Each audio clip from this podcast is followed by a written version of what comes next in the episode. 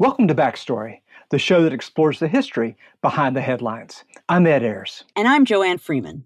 If you're new to the podcast, each week, along with our colleagues Brian Balogh and Nathan Connolly, we explore a different aspect of American history. Now, we're going to start the show with something very tiny. In one of these, she called them the nutshell studies of unexplained death. And in one of the nutshells, there's a there's a woman who is drowned in a bathtub in a poor boarding house room. This is author and journalist Rachel Monroe. You know, you might assume, looking at it on the surface, oh, this woman, maybe she, um, it was a drug overdose and she drowned in the bathtub. But if you look at it more closely, there are there are clues that could lead you to believe that actually this looked like an overdose, but was actually a murder. The nutshell studies of unexplained death were miniature models made in the 1940s by a fascinating little known woman named Frances Glessner Lee. The idea was to train police officers to not not make assumptions and to and to look for those details that would reveal what had actually happened. Lee had been interested in the work of miniatures for some time. But it took a while for her to blend this hobby with her interest in murder. She's a really a fascinating and a difficult woman. She grew up, uh, she was born in the, the tail end of the 19th century, and she grew up in a very wealthy family in Chicago.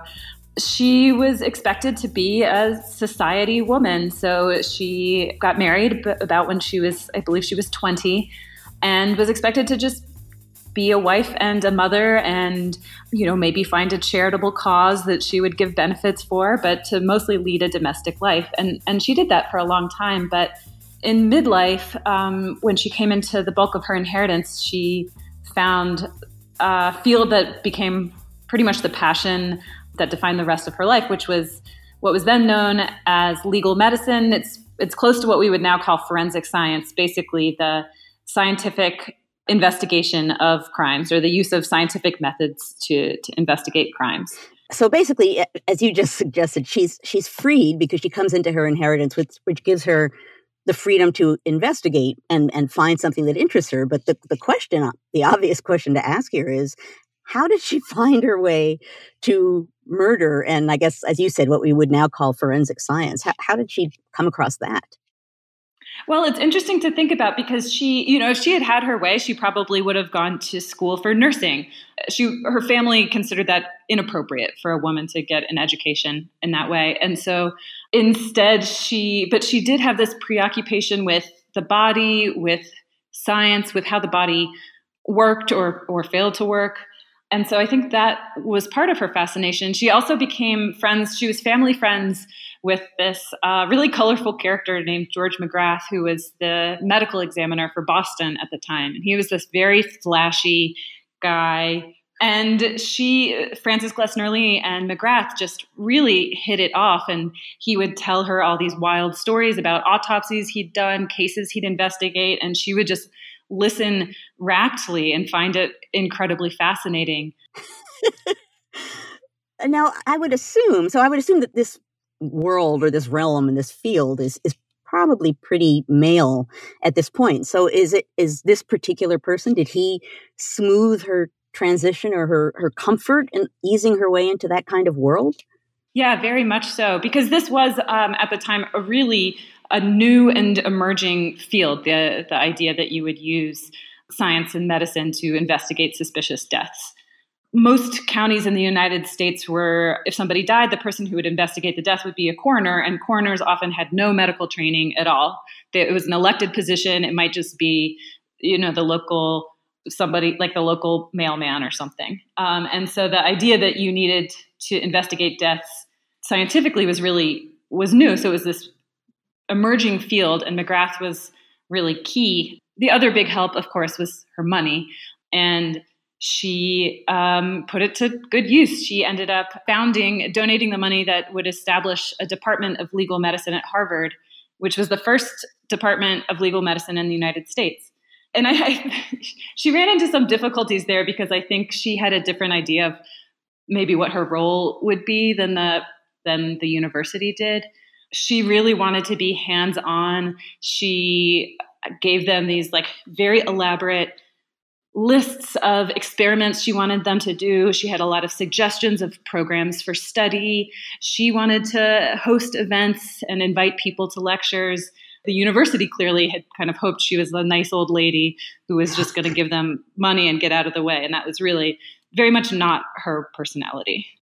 Now, let me ask I know at some point she becomes interested in miniatures. So maybe first describe what miniatures means. I mean, I gather it was a real fad yeah, you have um, just some really gorgeous examples in the early early 20th century of um, doll houses. I guess is what they would be called often. Um, it's it's hard not to call them doll houses because they're little small houses, often with dolls in them. But um, Frances Glessner Lee found that a, an insulting and diminishing term, so I try to avoid using it. But um, just these small models of domestic scenes, and so a lot of the ones that were made in the early 20th century are more traditional than the ones that Frances Glessner Lee ended up making. So you had um, wealthy women making these gorgeous, elaborate palaces, kind of fairy palaces. Um, with hundreds of rooms, and, and they could get really elaborate, you know, with like real running hot and cold running water. Some of them had, or like tiny elevators. But Frances Glessner Lee took it in a different direction. She did make these very beautiful, precise miniature rooms. She had a carpenter who worked with her full time on them. And they have all the little details, you know, like the tiny cans of soup and tiny mouse traps. But every single one has within it a dead doll.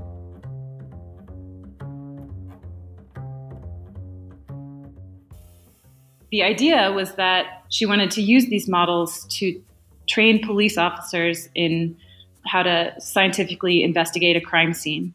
So each of the dolls was dead either through uh, murder, accident, or suicide, or natural causes.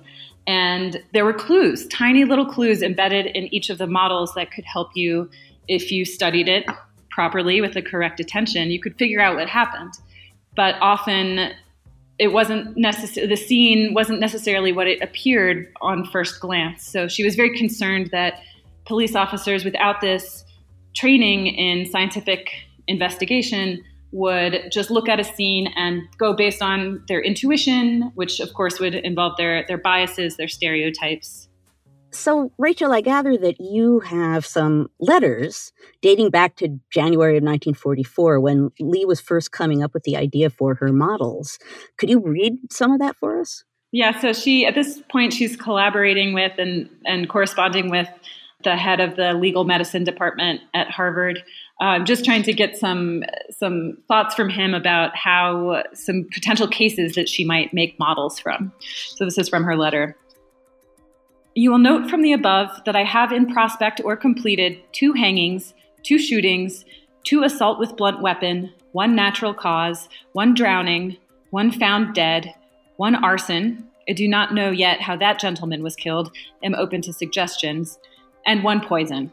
I need more traffic accidents, also another shooting or two, a stabbing, more poisonings, carbon monoxide, and a couple puzzling found deads.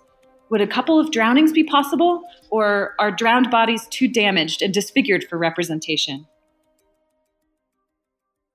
Rachel says these letters are indicative of the excitement and enthusiasm Lee had for a subject matter that's so, well, morbid. Today, the nutshells belong to the Maryland Medical Examiner, but Rachel found a way to see them in person. You know, I love small things and I kind of also love macabre things. So I was like, I have to see these. They sound incredible. And they really are. They're so strange because they are at once totally cute and totally sinister. You can see the the really precise care that she has put into them. Um, there are things like there'll be a little wall calendar, like a tiny little wall calendar on the wall, and every month, every month is in there, like every day, every month the tiny little mousetrap like actually works. The, it'll snap closed. But then the and the dolls that are in them that are dead. I mean, it's some some of them are quite gruesome. Like the the she painted their faces some of them, the, the like discoloration that would indicate how long they'd been dead for. Sometimes there are, you know, wounds. They're just really fascinating. And the other thing that's fascinating about them is that each of them is this this kind of puzzle of what really happened, but the solutions are not public. There are a few of them who uh, the the kind of answer of like what really happened. Three or four of them have have been made public, but they're still actually in use. Um, there are still seminars that happen every year where where police officers come and, and use them as a training tool. So this the secret can't get out. So you actually so it's it's actually in some ways a really frustrating experience because you look at them and you're looking at this scene and you're there's one that's the largest one is a called a three room dwelling and it's a cute little suburban house charming little kitchen but there's three dead dolls in it a mom a, ba- a mom a father and a baby and they're all really bloody and you look at it and you're trying to figure out you know was this a murder suicide was there and uh, did somebody break in and you really want that closure, I think, that you're used to finding at the end of murder mystery books or murder mystery TV shows. And it's not like you don't know, it's not there. So it is, which I think in some ways prolongs the fascination.